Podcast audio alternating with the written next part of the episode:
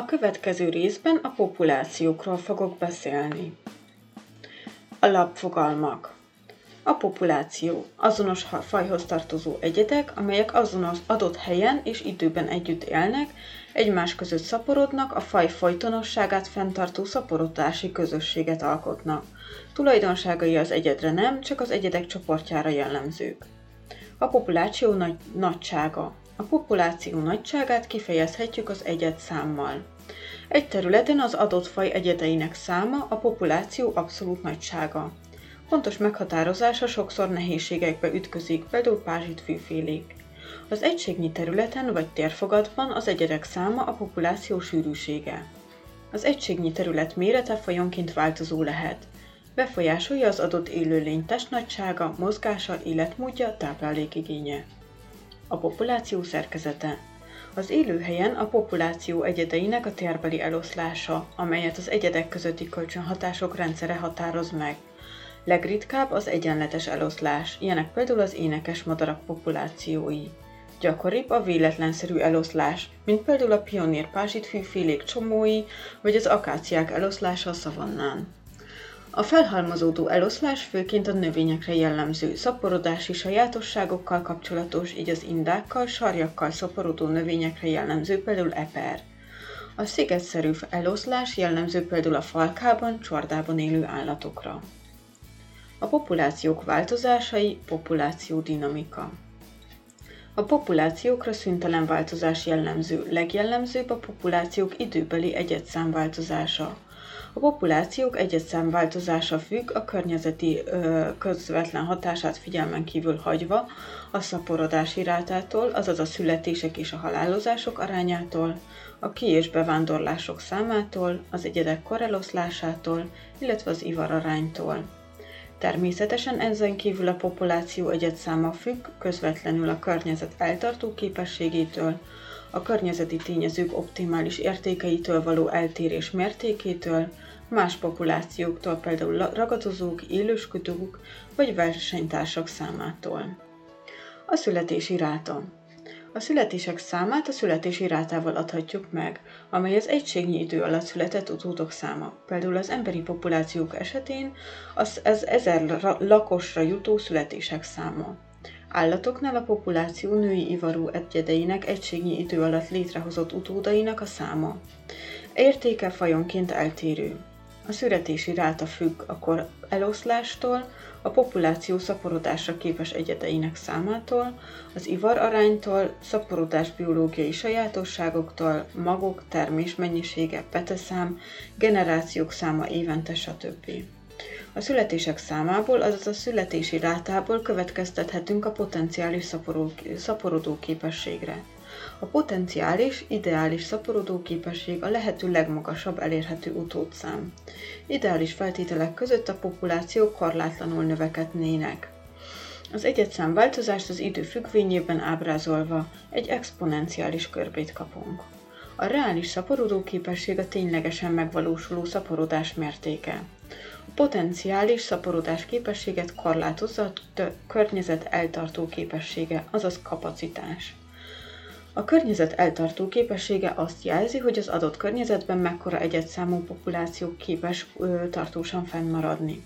Az eltartó képességet egyet sűrűségi értékekkel jellemezzük. A környezet eltartó képességét egy adott területen egy adott populációra vonatkoztathatjuk. Ez alapvetően faji jellegtől, méret, táplálékigény, territoriális viselkedési szokások függ. A valóságban az egyetszám nem áll be egy állandó szintre, hanem az eltartó képesség környékén ingadozik, fluktuál. A szaporodási ráta.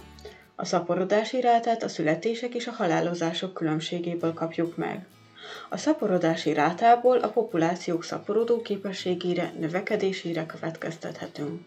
A szaporodási ráta általában új élőhelyek népesítésekor a legmagasabb, kis egyetszám esetén a legnagyobb, ez persze felveti a beltenyészet veszélyét, ami viszont az egyedek genetikai leromlásához vezet.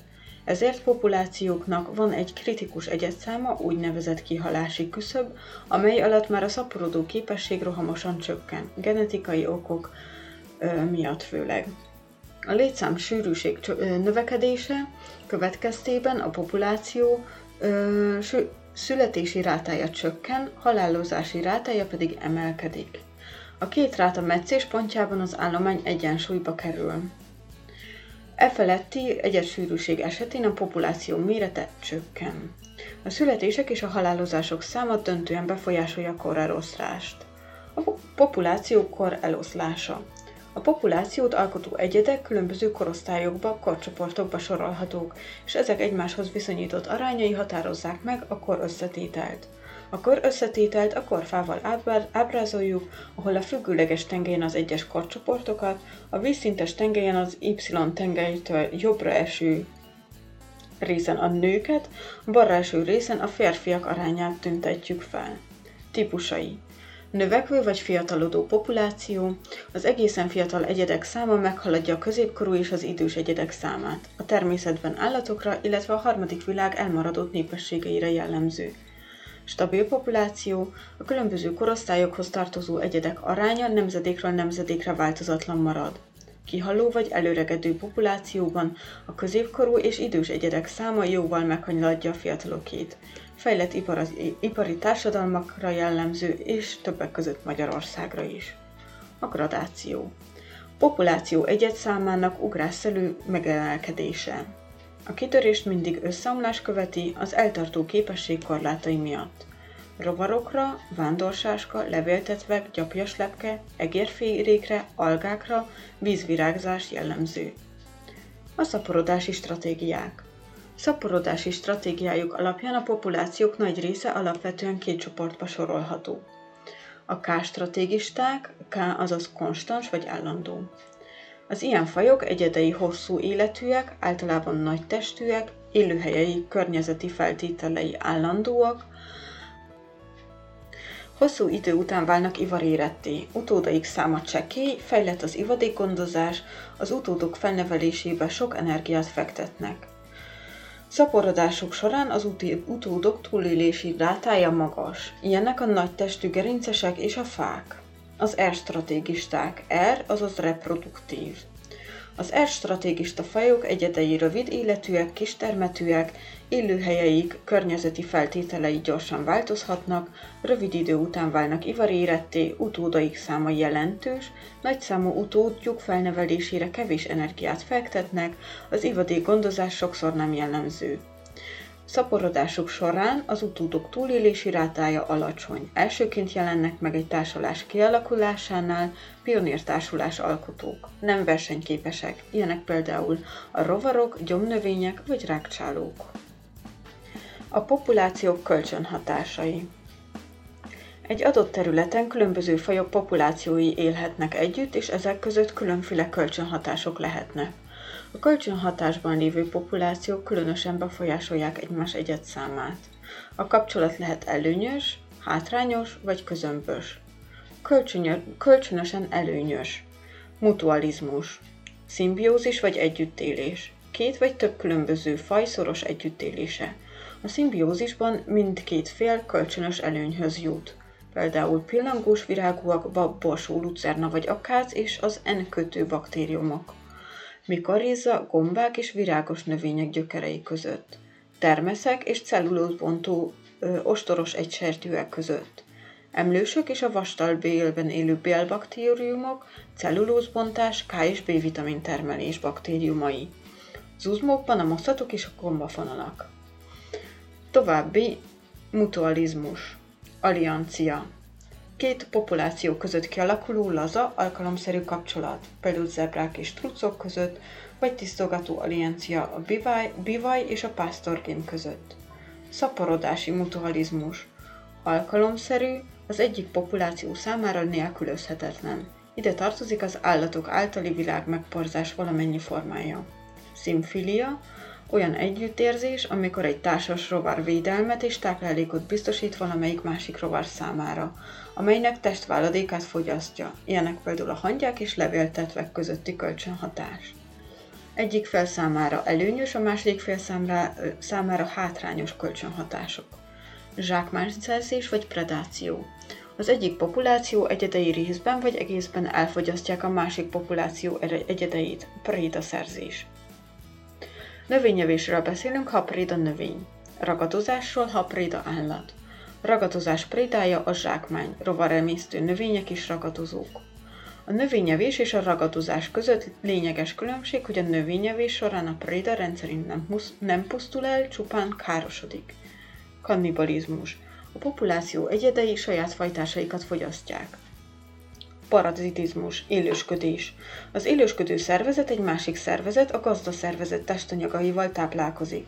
A gazdaszervezet károsodásával jár, azonban többnyire anélkül, vagy hogy közvetlenül vagy azonnal elpusztulna. Ektoparazitizmus esetén a parazita a külső testfelületen él, ilyen a pióca, a marhabögöly, gyötrőszúnyog vagy a közönséges kullancs. Endoparazit a endoparazitizmus esetén a parazita a gazdaszervezet belsejében él. Vírusok, baktériumok, bélférgek, stb. Fakultatív paraziták táplálkozás után elhagyják a gazdaszervezetet, hosszabb ideig is képesek a gazdaszervezet nélkül élni. Ilyenek általában az ektoparaziták. Obligát paraziták a gazdaszervezetet nem hagyják el, hosszabb ideig nélkülük életképtelenek. Ilyenek általában az endoparaziták. Hiperparazitizmus. A hiperparaziták lárvái egyes parazitaként élő rovar lárvákban, fürkészlegyek vagy fürkészdarazsak lárváiban fejlődnek. Félparazitizmus. A növényvilágban előforduló félparazita szervezetek, például a sárga fagyöngy, szívőgyökereiket a gazdaszervezet fa, fa elemeibe növesztik és vizet, valamint szervetlen ionokat szívják el. Fotoszintetizálnak. Léteznek teljesen parazita, heterotróf növények, amelyek nem képesek fotoszintetizálni. A megtámadott növények háncselemeibe mélyeztik szívó gyökereiket, és a szerves anyagot vonják el a gazda növényektől. Ilyen például az aranka. Az egyik fel számára semleges, a másik fel számára előnyös kölcsönhatás. A kommenzalizmus, azaz asztalközösség. Ilyen például az or- oroszlánok és hínák között, cápák és kalauzhalak között, rénszarvasok és hótfajok között, fák és mohák, bromiliák és orhideák között. A kommenzalista viszony legtágabb értel, legtágabban értelmezett kapcsolata, ha egy populáció puszta létével egy másik populáció számára biztosítja az életfeltételeket. Például a szagos mügés bükkösökben a bükk árnyékoló hatása teremti meg a szagos müge számára a létezés feltételeit. Egyik fel számára ö, negatív, másik fel számára semleges kölcsönhatás. A menzalizmus vagy antibiózis. Az egyik populáció egyedeinek az anyagcsere termékei, a másik populáció egyedei számára kedvezőtlen körülményeket teremtenek. Az ecsetpenészekhez tartozó penicillum fajok antibiotikumokat termelnek, amelyek a baktériumok nagy többsége számára mérgezőek. Az allelopátia a növények közötti kölcsönhatások egyik típusa. Az allelopatikus kölcsönhatás lényege az, hogy egy növény valamilyen vegyületet juttat a talajba, amely gátolja vagy ritkábban serkenti a szomszédos növény egyedek fejlődését, vagy más életjelenségét. Ilyen például a dió által kibocsátott csirázás gátló gyuklón. Mindkét fél hatására negatív, ö, számára negatív kölcsönhatás. A versengés. A hasonló környezeti igényű populációk szüntelen versengésben vannak a korlátozott mértékben rendelkezésükre álló erőforrásokért. Rövid távon mindkét fel számára kor- korlátozó jellegű, hosszú távon az egyik populáció kiszor- kiszorulását eredményezheti. Növények esetében a fényért, vízért, tápanyagokért és élőhelyért. Állatok esetében a táplálékért, vadászterületért, illetve búvóhelyért. Versengés akkor alakul ki két populáció között, ha egy élőhelyen olyan új populáció jelenik meg, amelynek környezeti igényei nagy mértékben átfedik valamelyik másik populáció környezeti igényeit. Ökológiai nése a környezeti tényezők olyan n-dimenziós tere, minden dimenzióját egy olyan környezeti tényező adja, amely a populáció előfordulását meghatározza, ahol a populáció egyedei előfordulhatnak és szaporodni képesek. A nise az ökológiai ternek az a része, amelyet a populáció jelenlétével kitölt. A nise francia szó fülkét jelent. Egy populáció ökológiai niséjét meghatározza a környezeti, hőmérséklet, páratartalom stb. tűrőképessége, az elfogyasztott táplálék típusa, ragadozói, viselkedési szokásai. Az ökológiai nisénél tágabban értelmezett az élettani nise, amely a populáció egyedeinek kísérleti körülmények között meghatározott az adott környezeti tényezővel szembeni élettani tűrőképességét mutatja. A természetben a populációk nem tudják teljesen kihasználni a tűrőképességük által meghatározott lehetőségeiket, mivel az adott tartományban számos más hasonló tűrőképességű populáció lehet jelen.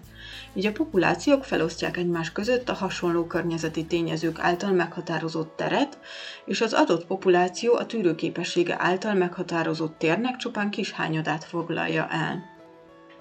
Tehát az élettani nése sokkal szélesebben határozza meg a populációk előfordulását, mint a ténylegesen megvalósuló ökológiai nése. Az élettani, élettani nése a többi fajjal, populációval való kölcsönhatás nélkül, az ökológiai nése e kölcsönhatások figyelembevételével mutatja meg a faj életlehetőségeit. Minden fajnak saját, rájellemző ökológiai néséje van. Ha két populációnak azonos az ökológiai akkor a két csoport között kompetíció alakul ki, vadgerle és bantlekáni gerle között például. A hasonló igényű populációk felosztják egymás között a hasonló élettereket úgy, hogy a különböző biotópok legalább egy lényeges tulajdonságokban különböznek. Ez a nise szegregáció. Például csúszkák az ágak alsó felszínén, fakúszok a fa vastagabb ágainak felső felszínén, a fakopácsa törzs mélyebb részeiből táplálkozik, harkályok az ágak mélyebb részeiből, széncignege a vékony ágakon, kék az ág, ágvégeken keresgél. Gauze elv a kompetitív kizárás elve. A Gauze elv szerint nem létezhet egy életközösségben, élőhelyen két teljesen azonos ökológiai igényű, azaz néséjű populáció. Másképp két faj ugyanazt a nését nem foglalhatja el. A koevolúció. A koevolúció a biológiában két faj egymással kölcsönhatásban történő evolúcióját jelenti. A különböző élő növények virágai és az őket beporzó rovarok vagy madarak, a kolibri egymáshoz alakulása. A gazda szervezet parazita és a ragadozó és zsákmány állata között.